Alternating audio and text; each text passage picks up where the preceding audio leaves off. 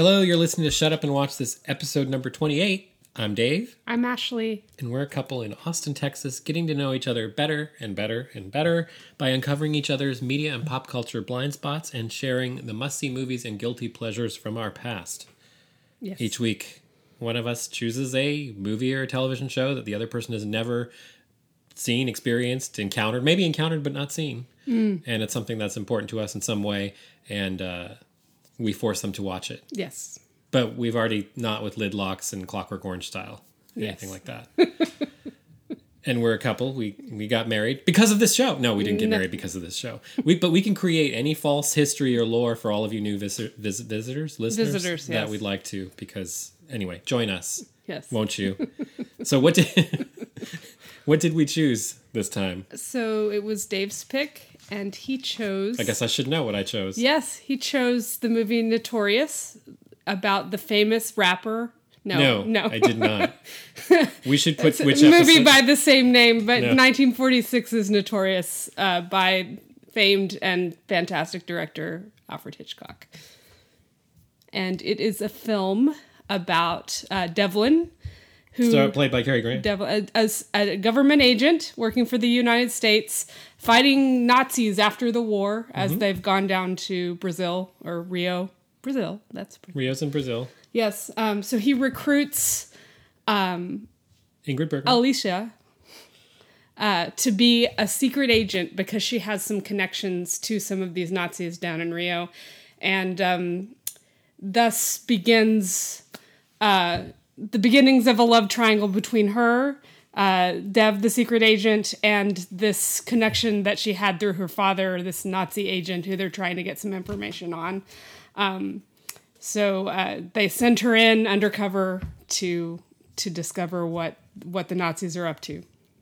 That's what's going on with this movie. She has to meet and get very friendly Yes. with Claude Rains. That's right. yes. Who's the head of this group. Yes. Okay. Nicely done. Thank you. All right. so, why did I choose this movie? Why movie? did you choose this movie, Dave? Let me interrogate myself on this matter. Um, I love this movie. I love this movie. It's one of my favorite Hitchcock movies. I was flabbergasted that. What was that? It was a bird. Oh, okay. I, Speaking I of the was your- birds. I thought it was uh, your greyhound whistling. Um, okay. Uh, I love this movie. It it's um, not the first Hitchcock movie I ever saw, but I can't believe that you'd never seen it. Mm-hmm. Um, it just taps a lot of those same buttons as Casablanca and other um, romantic dramas of the time, and in fact, it has In- Ingrid Bergman and Claude Rains, both from Casablanca in Mm-hmm. This, and Cary Grant, one of my all-time favorite favorite actors in actually both of them, um, Mm-hmm. Ingrid Bergman and and Cary Grant are two of my favorite superstars of, of the past. And um, I adore Hitchcock. I think I've seen almost all of the movies that we can see that are available. and um, and I guess this taps back into in, in the same way that the Seven Samurai, which we talked about recently, Yeah. this goes way back to my roots of like falling in love with the movies. And before I encountered um, foreign films and Japanese movies and French movies and all that kind of stuff, first I got I, I fell for old Hollywood, and it was my dad who introduced me to Hitchcock movies, and he took me to see my first two films, my first two or three Hitchcock films. They were run they they re-released um, a bunch of of Hitchcock in the mid to late 80s that had been out of circulation because of rights problems forever and uh, if some of you are about my age you may remember when all of a sudden we got to see vertigo rear window the trouble with harry rope and maybe the other one is the other the newer man who knew too much with jimmy stewart. But those were out of circulation for a long time and they were back.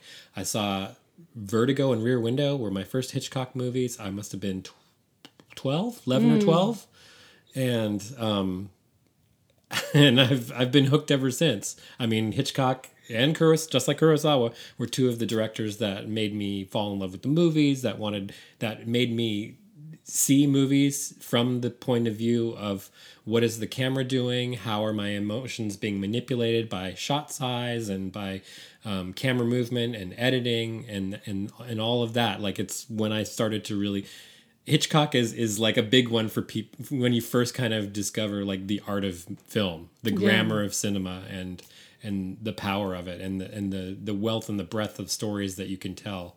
And you've got the suspense angle.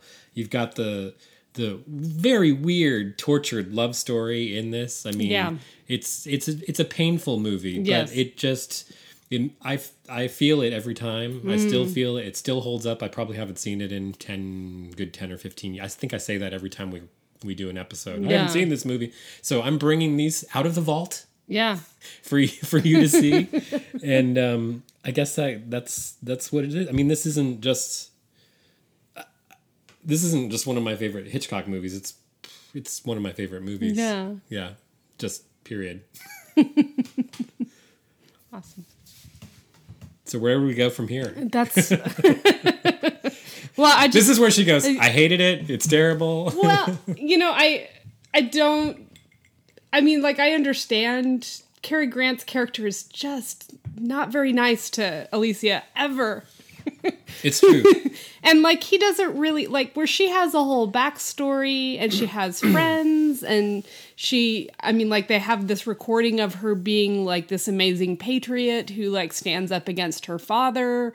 Um Yeah, her father's one of the Nazis, Yeah. and she does not go along with it Yeah. at all. And so like she has this great backstory and she's a very fleshed out character i think and i feel like he is less back backstory and other than being like a charming and attractive man i don't know what she sees in him you know because she's You know- amazing you know and he's kind of like well, in that, we, unfortunately, we get the kind of shorthand that you often Yeah. got in in Hollywood movies of the time is it's like a love at first sight Yeah, kind yeah. of thing. They just have instant. Ca- Well, there is that whole scene. I mean, they do kind of get that scene where he's driving her around while she's drunk. They have you know? the driving her around scene. Yeah. They have just okay. They have like this beautiful scene right before they know what the job is going to be. Mm-hmm. Yeah. where they're they've just arrived in Rio. She knows that she has a job to do for the US government. They don't know what it is. And they're just kind of waiting and biding time and being in love. And this is the only glimpse of them happily in love. Yeah. It's a three it's maybe a 4 or 5 minute scene. And at the time um, it was one of the longest screen kisses ever in movie history because it starts with them out on the balcony in Mm. the hotel room or the apartment where they're staying, and they're kind of just and it's a it's a two shot Yeah. a tight two shot on both of them. Their faces touching their cheeks touching it starts in a kiss and they talk about what are they going to make for dinner and she can cook a chicken. And during the course of the scene they they end up moving across the room and he gets the telephone call that he has to go down and and find out what the job is and there's more kissing and leaning in and him trying to take the call while it's happening and it ends up with them finally parting and one last bit it's a it's Yeah. it was the longest screen kiss at the time Yeah. i believe um but that I mean, it that- probably still of- is because, like, it's rare that people are kissing for like three and, a you half minutes. Actually, I think see real intimacy like that Yeah. Mm. in that way in movies of the time. So I think it was unique in that way. well, and I was reading about this. They the at the time the standards board had a thing you couldn't kiss for longer than three seconds at a time, which So is why they had to break some- apart. Yeah, all the sort of nuzzling and and close cheeks you- against yeah. Mm. cheeks and um, you know smelling hair and, and it's a really it's a really sensual scene Yeah. and and you and that's the place where you get like even if they don't give you any logical reason that's the place where you see that there's something that there's Yeah. a spark and there's something there and then you never see that again Well, it's- because it's, it's so a tortured painful. painful thing that like he can't happen as soon as he hears the thing you know what the assignment is which is she has to essentially seduce this former nazi who's still a nazi doctor you know The job is he has to send her to yeah, Yeah. to seduce and uh, yeah. Sorry, I'm just gonna say exactly what you're gonna say. Claude Rains, Yeah. her father's former associate, who had a crush on her when she probably was a little too, too young. young Yeah, yeah because he's pretty old because he's a Yeah, lot older than yeah. her. Um, but she she's supposed to go out and they're gonna arrange a meeting and they're gonna and she's going to get close to him. And there's all kinds of euphemisms in in this. Hollywood movie about you know I'm I'm his new playmate. Yeah. Or, you know, I made the Well, cut, or you know, I don't. So it's it's interesting to me because she clearly comes from a a more European viewpoint, and he's got this straight laced American thing going on, which I think maybe goes a little way towards explaining how judgy he is about her past, you know, and her drinking and her being with other people. Because I think like you know, in a continental sense, that she's a little more free than the sort of straight laced American uh, way of things. And of course, him being in in law enforcement, he I guess he would be even more Yeah. so. Um, but like as soon as he does say something about not wanting her to do it to the men in the room, but then he can't he can't say that he's started an affair with She her. begs him to say- to- to tell And her he that she shouldn't do it. But And- he does. I think it's interesting. He does stand up for her in front of the the men in that room, although he can't say why. but he, He, but then when I don't he- think she'll do it. Yeah, Yeah. is what he said. And then when he goes to her, I mean, and like this is where I think like her love of America is such that she would do anything unless he would actually ask her not to do it. You know, she's got competing loyalties there, and Well- short of that promise that he's going to offer her something. Unfortunately, I think that like she's also in a weird way trying to prove her love for him by doing whatever it is that he Yeah. needs her to do. And also maybe there is something to the fact that she's hoping that at every turn that he'll that it- Yeah. it's kind of a test of his Yeah. how how much in love will you actually let me do this and will you actually let me marry him Yeah. because you know a, a bit farther along and, and there's a marriage proposal in the works Well, they just they're fantastic in those scenes where like they do that switch for, and it happens like especially in that scene when he gets the call, the switch happens like that. Like they get cold, they Well, he, withdraw come- he comes back from that yeah, and won't talk to her and Yeah. is completely shut down. Yeah. And that's the way he treats her most of the rest of the movie. It's true. The only time it's really sad, but the only times you see him like flirt and interact with her again are when they're performing At the when party. Mm. at at, at um, Sebastian Claude Rains' party. Um, because they have to find ways for them to debrief each other and connect about what about the job they're working Yeah. on and what they're looking for in a way that just looks like they're having light social banter and Yeah. or that he's even kind of coming on to her as a former lover that she has to kind of push away and, Yeah. and that's sort of this the, the line they take so i want so yes the Cary Grant character is extremely problematic Yeah. and is in no way admirable. Okay, this is not. Yeah. This is, so I- say this comes out of the Yeah. era of Casablanca, but it's not. He's not Rick. He is He's not, not Rick. He is not a romantic not, hero. yeah. this is a romantic tragedy in a lot of ways, Yeah. and so like, I mean, I don't know how much of. I feel like you've probably seen a decent amount of Cary Grant's movies Yeah. across but how often do you see him play someone who's that cold and that Never, cool almost never. and someone who can't express his emotion and so mm. what you what you're getting is his entire reaction to this just terrible situation of of having to force her to sleep with somebody else Yeah. and you know get involved Well, is is yeah. he punishes her Yeah, he pushes her away he puts a he becomes ice cold he he's really dismissive he puts her down he talks about her drinking problem and it's like this awful male like protective Yeah. layer of i'm going to push you away so that it doesn't hurt as bad Yeah. but all you're getting is how bad it hurts Yeah. for him to do that and so like that's the kind of layers i'm getting out of Cary Grant's character and his performance even if we don't have any of the backstory Yeah. and why I still like connect to this as a really interesting yeah. traumatic love well, story. I'm going to throw something else in here, which is that I think that Claude Rains' character, who is honest with her from the beginning, that he loves her, he wants to be with her, he wants to marry her, he adores her in every way. I mean, until he discovers that she's spying on him, he is completely head over heels He's the for real her. deal. Yeah. No, I absolutely He's agree. a very Which is, emotionally again another in touch with his emotions Nazi. As, So they made the Nazi sympathizer who's secretly working with this group on uranium ore and, and you know in disguise in, mm-hmm. in in Brazil as a as a sympathetic, loving yeah. character and, and and you even see more of him as a well as a three-dimensional character and everything that you just said. I, Yeah. I mean, I don't need to say the same Yeah. thing again, but you're right. He loves her unconditionally in Yeah. a way that we don't get at all from Cary Grant. So that's the kind of triangle you have in this Yeah. movie. And she can't feel it. She doesn't. Well, she, doesn't, She's it's a job for her. It's a job for yeah. her. And Cary Grant can't see that that she's just doing what they asked her to do. So, I mean, I'm surprised actually. I I just reread the interview that Hitchcock did with Truffaut, the famous series of interviews where they go blow by blow, mm-hmm. movie by movie.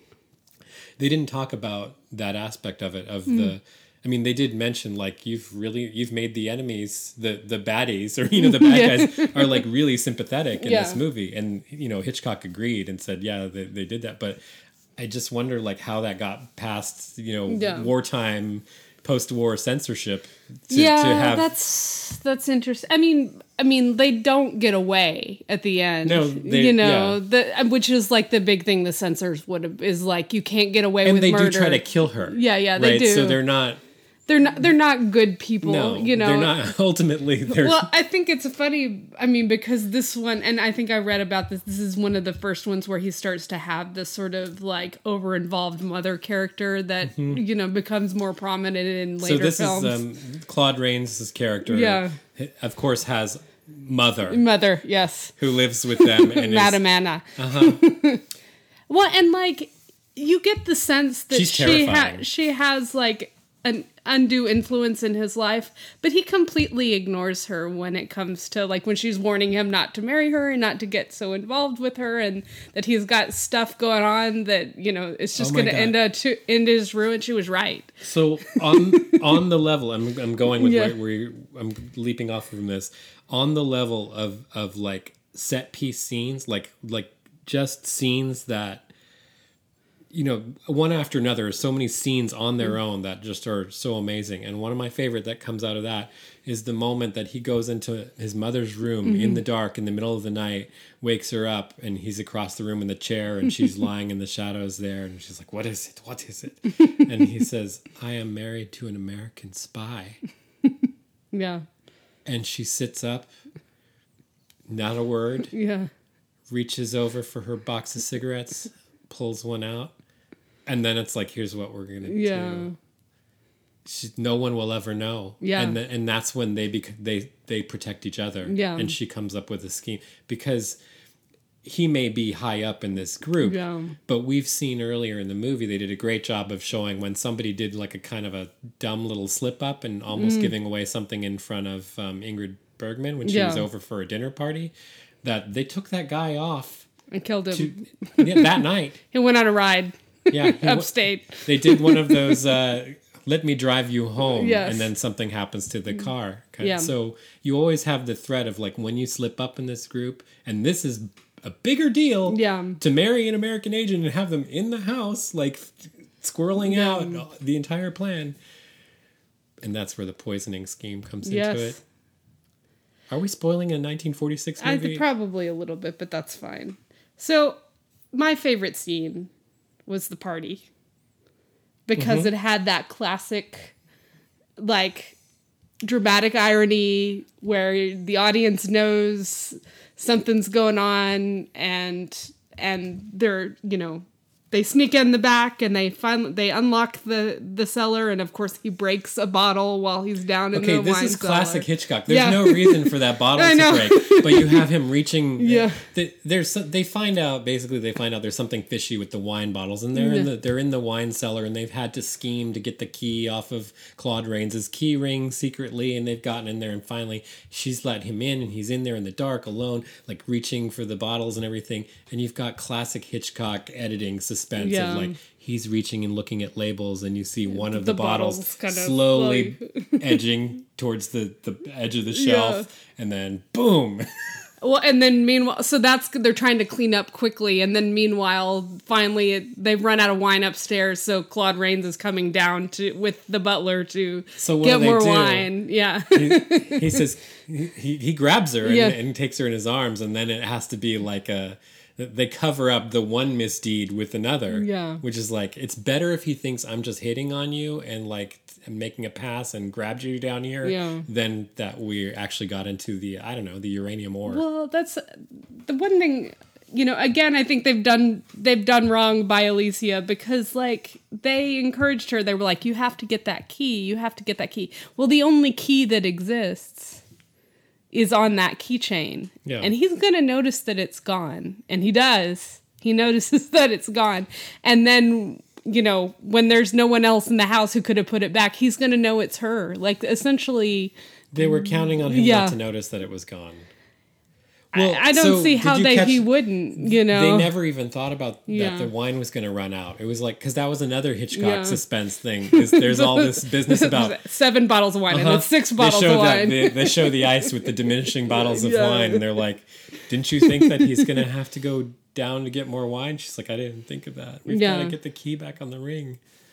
and then It's great stuff. at that point there's no way to do it and then of course he finds out and they you know that's when he goes to his mom but yeah i love that scene that whole you know there's all these great interactions where she's like moving through the party and like she's talking to dev and then she has to move away and talk to her husband and you know it's it, there's all this like great interplay and then And yeah. don't forget how Yeah. the whole party sequence begins. It's Yeah. like a classic, classic Hitchcock move where the camera starts high up, bird's Mm. eye, up at the top of the staircase over the entire party and on the guests down there. And in the distance down there on the ground, you see Ingrid Bergman standing there with her back to us, her hands behind her her back, and the camera like swoops down on a crane very, very well, not you know, slowly. Mm. And all the way, I don't even know how exactly they did it, all the way down to an extreme close up of her hand, and the back of her hand opens, and you see the key there, and she's kind of showing it back there for Yeah. for Cary Grant. And, Hitchcock would do that. Yeah. he's like, he's like, we need to show that she has the key. Yeah. let's like show it in the most dramatic. well and then yeah they pass it off it's i just so i mean like the thing that upset me about watching it though was that I mean, it wasn't just Cary Talk to me about Grant this. Yeah, but all how all these men and it was just men involved in the military and US government agencies they sent this woman you know that they couldn't think of some other way to gather this information that the only way to do it was to put this woman in essential mortal mortal danger Yeah. And, like she almost died you know and they don't seem to care because she's just an easy woman Well, that's one of the sad things know- about this movie is none, nobody respects her. Yeah. and they all think she's um, and she risked her life for a country She's a drunk. yeah She's a she's a wild and crazy Yeah. woman. She's European. Yeah. Like they didn't have like zero respect for her Yeah. until like she actually does this. Yeah. I mean, I don't. It was never clear what they were planning to do with the uranium, or I guess they would make a bomb. I don't know what what they were actually trying to do with it, but I mean, they're Nazis, so they must have a nefarious purpose of some kind, you know. So So this is the crazy factoid stuff. Is is Hitchcock and Ben Hecht, the screenwriter, came up with the uranium ore thing before Hiroshima, Nagasaki, and Oh, the end really? of the war. They wrote this script in like want to say forty two Mm. is when they were working on this, and and this is a classic Hitchcock MacGuffin. Yeah. like it. There's no reason it has to be about wine bottles full of uranium ore, and they That's had bunch, right. They had, I mean, that's just it could be diamonds? it's just well they they, they said dime they said we were thinking about doing diamonds. yeah, We about illicit diamonds. Mm. So they were they had to think of the thing. And somehow they they were they came up with that and it predated like the when this was actually in the public consciousness. Yeah, And they even went and talked to it was funny. They said they talked to um like scientists at uh, Caltech or something Mm. when they were kind of doing background research and like, what do you think about you know like a uranium kind of thing or whatever? And they were like, that's stupid. Like, don't pursue that at all. That's Yeah. not ridiculous. Year, a couple of years after the movie came out, Hitchcock ran into the word came back that when you came to us and asked about that, it totally freaked us out because Yeah. we were like we're, they were working on that at the time, and you had an FBI trailing you for three months after after you guys came and talked to us about uranium. Yeah. and so um, it really was cutting edge. Well, to- that's why I was. Well, I mean, because I have like a, a vague scientific understanding, but I'm pretty sure that uranium is radioactive even in its natural state. Probably not as radioactive as it would be and be. that they don't seem to know because Yeah, it's yeah, just they- sitting there in wine but bottles. maybe nobody knew that back then. Like they weren't they worried just about knew that. you could yeah. you, you know make a bomb out of uh, uranium or Yeah. atomic bomb. Yeah. Yeah, I don't. They were like uranium. No, you should. Where we're, the hydrogen is where it's at. well, or it whatever, sounded but- like they had like a location up in the mountains. Why didn't they keep it up there? Anyway, that doesn't matter. But So it doesn't matter because the story. yeah, yeah, They actually, I mean, the inspiration was they they they read and bought someone's short story, Mm. and the only element that they kept was the fact that a, a woman was like um, had to sleep her way into like a um, uh, situation. Well, like it that. just seems And that's very what they, that's the the, time- triangle they wanted. Well, because this is what produced in forty five, out in forty six. Yeah. Would they even? I mean, would it be publicly aware that Nazis were? I mean, because Nazis were hiding in in South America, but was that even a, a thing that people knew about then maybe at they the inspired time? the Nazis to hide out in South America. Maybe I don't know. That's I don't know. interesting. I'm not sure. I suspect that like the screen like they wrote the script over a couple of years or something and Yeah. and the situation changed so they could keep it kind of up to date. I don't know. Well, know. I mean, I guess what did the the war in Europe? I don't know if it was always in Brazil, for instance Yeah, the war in Europe di- uh, was over in forty four, and then I think right, and then But the war itself was ended in uh, 45, because right? it went it went on with Japan for a while until Yeah. we But I think they bombed started writing this in 42. yeah So pretty pretty good for a MacGuffin. Um, but it, yeah it's interesting so i've i guess i've seen i you know i was gonna i was coming into this thinking that i had seen most hitchcock except for the very early ones and and a couple of the later ones but i just looked at the, his uh, list of uh, films and i haven't see- i haven't seen a lot of i've seen all the major ones but i haven't Well, seen this is one of Yeah. this is one of the major Except for this one, and yes. this often comes up as one of the great, you know, Hitchcock Mm. movies. And I don't know, you just don't hear about it as much anymore. But when I like, I remember when when I was that you know that 12, 13 year old, and I was starting to read you know Roger Ebert's movie Mm. Home Companion and stuff like that. That this that this was like one of the ones that they still adored, and you know, Yeah. and and I wanted to show it to you because I know you love Rebecca, and it's from that period of. Yeah. like Hitchcock and Selznick, and when he came to Hollywood, and and he's working with Cary Grant and Ingrid Bergman and Gregory Peck and Joan Fontaine and all of that stuff. And there's there's that really good, great batch.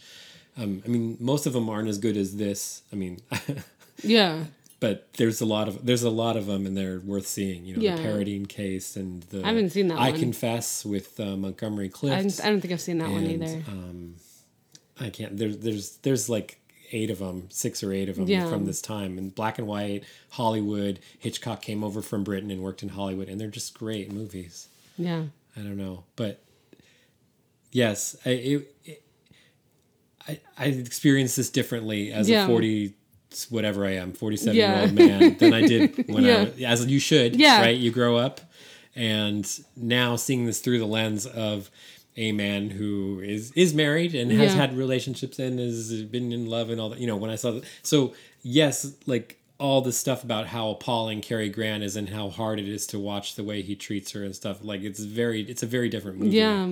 now than it once was. Yeah.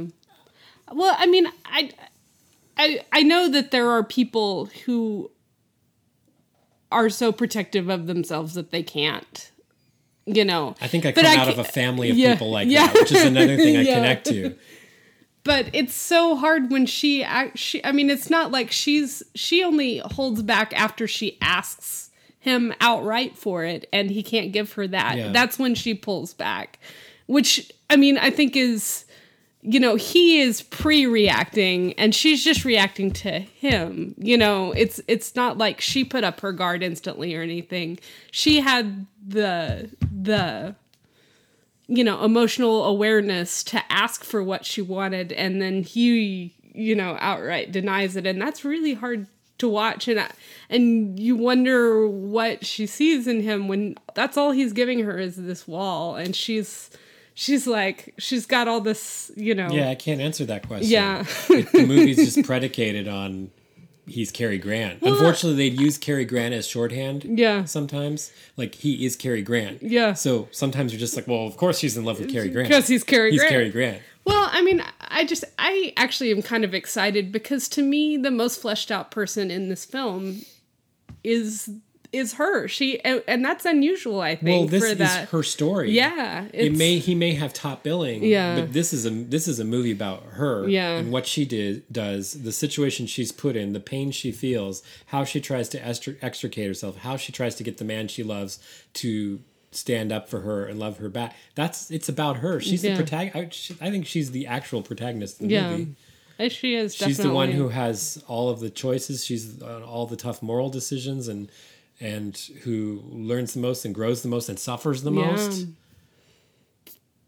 So, and screw everything else. Ingrid Bergman is just She's one amazing, of the greatest yeah. actresses Yeah, we've so ever had. So you just need to go see like everything that Ingrid Bergman was ever You know, in. I want to say I saw um, a documentary about the making of one of I think one of her Hitchcock films, or maybe it was Casablanca. I don't know, but I think it was one of the Hitchcock films she was in, and they have this shot of her coming off a plane. I think it was an Alfred Hitchcock one because I hmm. think he was on the plane with her.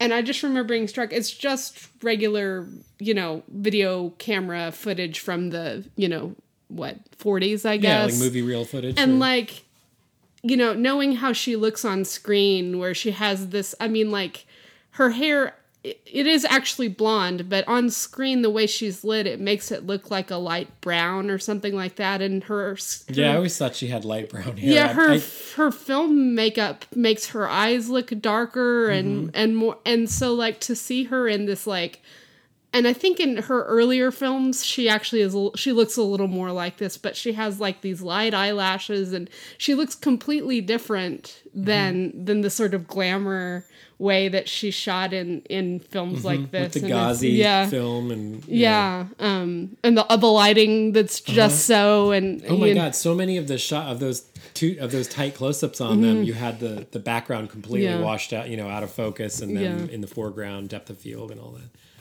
Yeah, the face, the Yes. movie star is the is, is the whole thing. is why we're here. But yeah, I just remember being startled to know that I didn't I had no clue she was blonde, you know.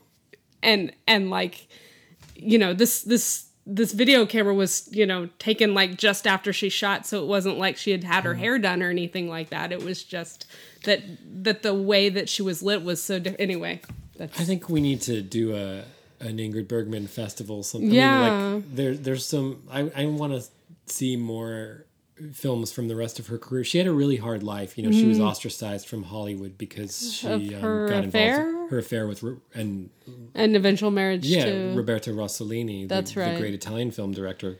And um, of course, Isabella Rossellini is their Yeah, child. child, yes. but um, she had, you know, she moved away and lived in Rome or Italy with Mm-hmm. Rossellini and could only make films with him for several years. And Well, she's from Sweden. Sweden. Sweden. Yeah, and they're more more as- conservative there, I guess, or or was she No, trying to I make it that- here in the U.S.? That was, I think that was she was ostracized from the U.S. for Oh, interesting. infidelity. Well, which is weird because Cary Grant has been married like five times or something. But Yeah, whatever. I, I, I, I think there was a period where infidelity was actually still a big deal. Yeah. whether or not you know. So yes, there are you know Elizabeth Taylor, Cary Grant, who they married a million times Yeah. or whatever, but they usually broke off the marriage in between. yeah. Uh, No, I don't know the whole well, story. that's what it looks like from the outside, Yeah. but you know. No, I'm just saying I don't I don't know I can't speak with any authority about what happened to her or what but I know that she had you know a tough life and made many wonderful films of many of different kinds and then and then actually one of those recent when we did a criterion binge when we went to, for the 50% off sale to get some criterion dvds i picked up that um, uh, Ingmar Bergman. It was Bergman and Bergman. It was Ingmar Bergman working for the first time with Ingrid Bergman. Um, and it's Autumn Sonata. Okay. And yeah. so you have to see that. And Yeah. that's she made it in the 70s. You know, she was still working in the 70s. She went on to play Golda Meir, the, uh, you know, Israeli prime minister in the late 70s, a big television miniseries event that I still vaguely remember. I don't think I saw the thing, but I remember Yeah. when I was a kid it being advertised. So she had a long life and, and she was just spectacular. She was amazing luminous, um, all the feels, eh, Yeah. just so expressive and so and you all of the pain in this movie is there in her eyes and and, and it's just good stuff. it's, it's interesting. And Cary Grant was Yeah. always more than a pretty face. I mean, That's he's right. Really, he's, he's great in this too, Well, I mean, as a terrible jerk. to talk a little bit about Hitchcock's career because, like, I think that we, as I said, we see the beginnings of that sort of classic Hitchcock thing that becomes like, like how he can stretch that tense, dramatic irony. The audience knows mm-hmm. something that the characters don't know that's going to harm them. Mm-hmm. I mean, and that that scene that in the party is what is it twenty minutes? I don't know if it's maybe just 15 or 20 minute 20 minutes, and then like you have something like Rear Window where that just stretches Mm-hmm. even further, and like it's like the whole movie is that sort of watching tense terrible feeling. things happen Yeah, across yeah. the window. that literally puts Jimmy Stewart in the position Yeah. of a movie spectator because he is like us. Like we're there. Like we know Yeah. they're fictional people on screen, but we're still like on the edge of our seat, like trying to warn them and get them to stop doing things. Yeah. Like, Well, I that that one, yeah, that one's uh, particularly brilliant in the way that um, because like he's watching uh, Grace Kelly across the way, and Yeah. like he can't do anything about. He's like us, and He we can't- see the two windows. We can see when the bad guy comes Yeah. when the bad guy comes back into the Yeah. apartment, but she's in the next room and she's got to hide and he's got to make wave it. It's so just it's terrible. it's interesting to watch that develop that sort of sense of dread and i mean like there's it's amazing how influential that is like you can if you're watching something else and you get that feeling that's when you know like it's hitchcock inspired when you get that that feeling like um that tingly, tense, Yeah. and like the the movie that i that reminds me of it is um uh happy go lucky like that oh, whole Oh, okay. movie like you feel like something terrible is about to happen That's odd. That's just like Yeah. a, a Mike Leigh comedy drama. yeah i know i know but there's this sense this this like because this character just bops around being sort of like unaware of the dangers of the Like world that time she just kind of hangs out with all the homeless Yeah, people and stuff like that. And you just you just get this feeling like something And terrible is gonna like, happen and the uh, driving instructor, Yeah. who's like a powder keg, Yeah. about he's like really not okay, and he's about to Yeah. snap completely. We know that, but she doesn't quite know that. At- anyway, so I think that that is. I- I don't know. To me, there's a little bit of Hitchcock influence there. I mean, it, it, it plays a little bit on the audience's understanding of how these situations might be dangerous. Yeah. You know, so it's not like it's as explicit in a in a Hitchcock. It's there's not like a dark man creeping around the corner actually threatening something, but it's that sort of implied. I don't know. Yeah. I think it's interesting, but yeah, it's it really draws you into a film to have that. You have all these great things that Hitchcock did then that that seem kind of quaint now and that you can't really do Mm-hmm. anymore. Like the shot, you know, like the way he's suggesting that she's being poisoned is having that shot where the cup is like in the foreground, like Yeah. like really huge in the in the foreground, and she's in the background sitting in the chair. It's Well, I love the discovery, the moment of like when she discovers they're poisoning. I knew it was going to happen that way too. Because Mm-hmm. well, that's probably- been done in yeah. sitcoms a million Yeah, times yeah, a since million then. times. This is like the first you know time. where they're like, "Oh, don't drink." no, it." no, that's not that's hers. it's Don't like drink that. so. It's like a a small amount of poison, so it wouldn't have been that big of a deal if the guy drank it. I'm just Yeah, that was one of the things that Hitchcock was pleased about in the, in Yeah. the Truffaut interview was coming up with the idea of like he's like you know in usual in in your usual sort of run of the mill mm-hmm. spy movie you're going to get something like over ridiculously over dramatic like they're just going to shoot the person or do Yeah. something that would totally actually give them away. Yeah. he said so we wanted to do something that was like so slow and so cautious that you know it, nobody would notice over time and that and they're willing to just wait it out yeah, for her to die over the course of a month or two. yeah. Yeah, it's good. I like Hitchcock. It's, I forgot.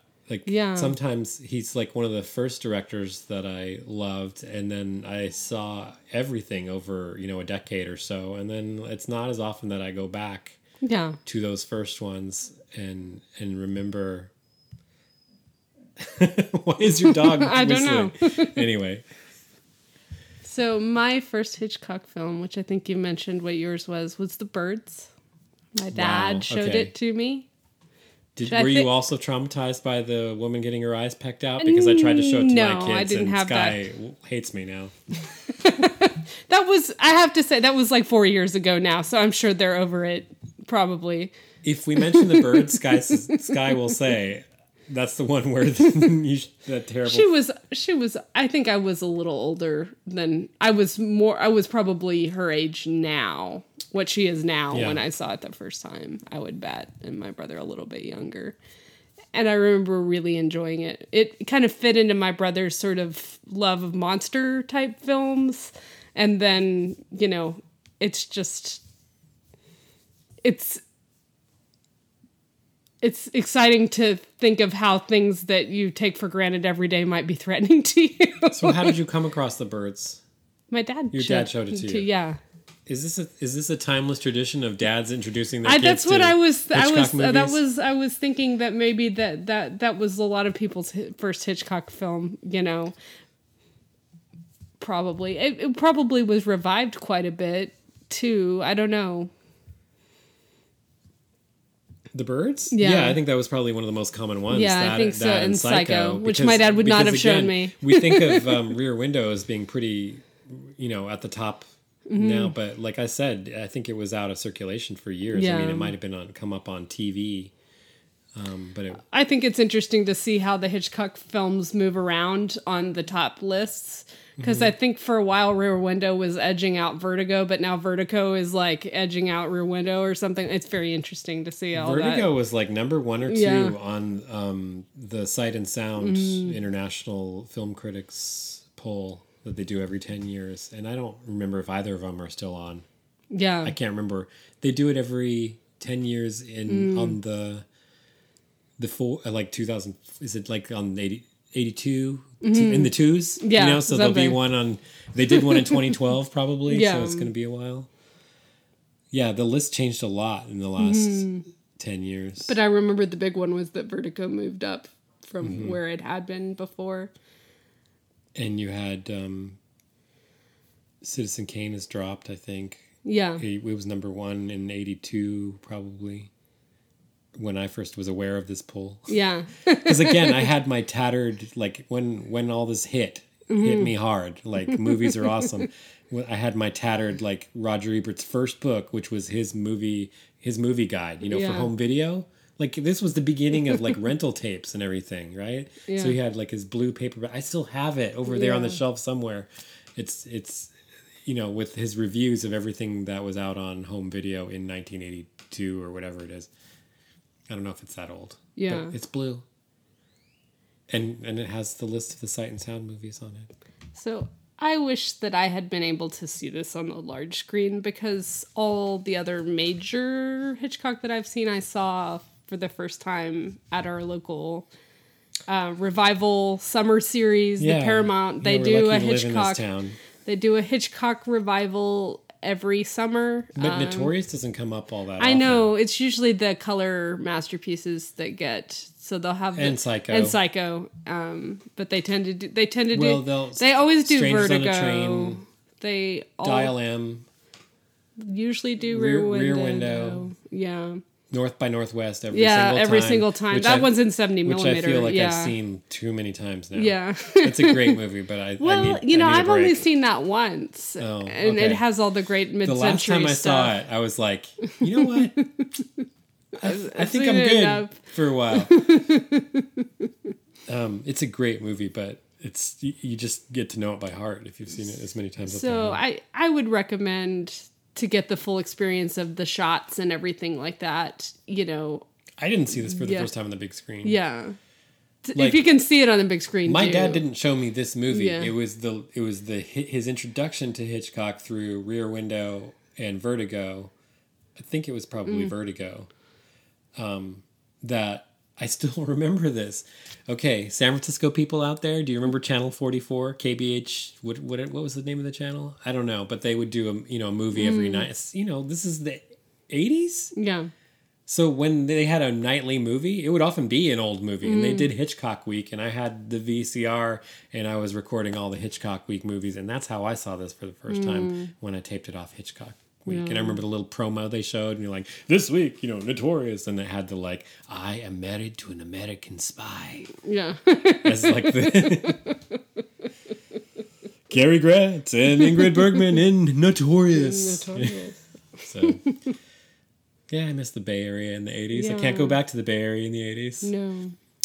sadly. Um, any other thoughts about Hitchcock or this film? And yeah, we'll have to keep an eye out for this movie on the big screen. Yeah. Now I feel a little bit sorry that I made you watch it on uh, video. It's okay. And well, we have a nice TV. It's not that I. It's not that I. Also, I don't recommend cutting it in half Yeah. And watching the second half a day later because the DVD is glitchy and you have to run all around town and end up at the Central Library, That's right. Austin Public Library, to find a copy to be able to watch the second So half. if you would like day. to donate to our program, a new Blu-ray copy of Notorious. No, I'm just kidding. Well, that's the thing, also, right? Criterion just released an, an, an amazing new 4K restoration of Notorious. That's not what we watched. Yeah. we just watched the regular, the regular, uh, on the regular. yeah, not even the Criterion DVD. Not even the Criterion. Just the regular, regular one. whatever MGM or whatever it was. Well, I mean, I just have to say that I actually kind of liked how this this one had some of the characteristic Hitchcock shots, but it wasn't so bombastic as some of the later stuff is. It's a it little only more has like, subtle. like two bombastic shots. Yeah, you know, some. I mean, and and not to say that the bombasticness is it's I is love it. it's it's used to good effect. Yeah. uh, but it's it's interesting because this movie is a lot more no one had seen that before. Yeah, Every once in a while, you have to go. Nobody saw weird shots like that. Remember um, Hangover Cam? Yeah. when she's lying in bed Oh, and he, right. he walks across the room with the hangover drink. Yeah. and the whole camera like cockeye spews 180 degrees as if it's this dizzy sort of That's shot right, of Cary yeah. Grant upside down. Yeah. that's classic. Pretty good, classic yeah. Hitchcock stuff. It's not usually gratuitous. It's usually for a reason. Well, but- yeah, it's it's interesting because usually it's a lot more obvious, and and that this one I took a little more for granted. You know, I don't know why. huh? It just I didn't notice it as much as you know maybe the no, camera. it's it's mostly in the service of the story, and Yeah. hope, and the characters in that awful situation they're in is strong enough that Yeah. you don't need to do a lot of tricks. Yeah. Actually, Hitchcock in the interview with Truffaut talks a lot about how simple the film is. Yeah. How he wanted to tell a very simple story and shoot it very simply. Like he thought it was there, and all you needed to do was let the story tell itself, sort of thing. So So, and one thing that I learned before we finish is Yeah. that the uh, in classic Hitchcock fashion, all shot indoors except for the horses, which were shot um, at a at a horse an equestrian park in in Los Angeles. And I remember watching that thinking, "Oh my God, those are actually they're actually on the horses," which is not something that people do now. I don't think Yeah. they don't shoot people on horses anymore. no, That's an insurance uh, issue. really, I didn't even think about that. yeah, I mean, unless you're like Robert Redford or something Yeah. like that, you know, they don't shoot people on horses anymore. It's They too. don't shoot horses, do they? that's not quite right. Okay. All right. Well, I think that's it. We'll, Yeah. we'll call it a wrap. We'll uh, close the door on this week's episode of Hitchcock. Finally, Hitchcock. We're 28 episodes in. This is our first Well, Hitchcock. again, we'd seen we've I just kind of collectively thought, seen I most thought of you'd them. probably seen yeah. most of the major Hitchcocks, but in conversation, it came up that you hadn't seen this, and I don't think I don't think, I think I came home once into to my old life and Yeah. caught the last five minutes of it. You know, just you know, Oh, that scene. yeah, the, the finale where they're walking down the stairs with the Nazis waiting at the Mm-hmm. Bottom of the stairs. Did you know? Did you read about how the the way that's edited is they actually extend like like they cut that to, in such a way so that if you see how long that plays out Mm. and how long they're walking down the stairs, it's much longer than the actual staircase Oh, was. It's all done in editing to extend the suspense of that. Uh, interesting. Like they would have actually finished that conversation and been at the bottom of the stairs a lot earlier, but that's another Hitchcock like editing, like the way he filmed it, is it extends how long it takes for them to come down Mm. with the Nazis waiting at the bottom and Claude Rains kind of like, please take me with you. yeah, Let me help you take her to the car. Yes. Pretty Um, good. It's a little bit hard to find, I noticed, because Disney owns the rights Oh, now, yeah. and they've kind of taken it off of streaming circulation. So I feel a little bit sorry that we we're like maybe getting you guys interested if you haven't seen this in a movie that might be a little bit hard to find. But I think um, if you want to, for five bucks, you could probably order a copy on um, Amazon Sellers or Half Yeah. Price Books or something like that. But it doesn't seem to be on any streaming service right now, Yeah. which is a little bit sad. And why we had a weird run around on Saturday trying to find a copy at the library so we could actually finish it and Yeah. record this episode.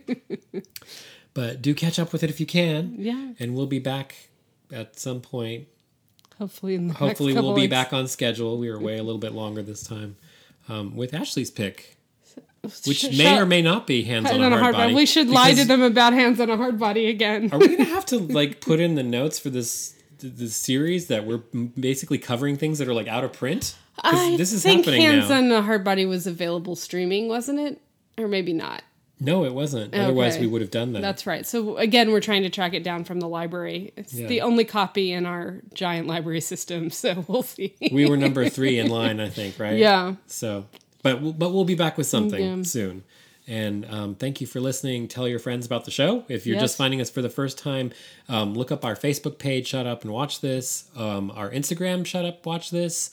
And you can write us an email if you want to contribute any of your thoughts on on where we went wrong in our comments on Hitchcock or um, or this movie. And we're at shutupwatchthis at gmail.com. And we'd love to hear from you. We would. All right. Take care, and we'll see you again soon. Bye.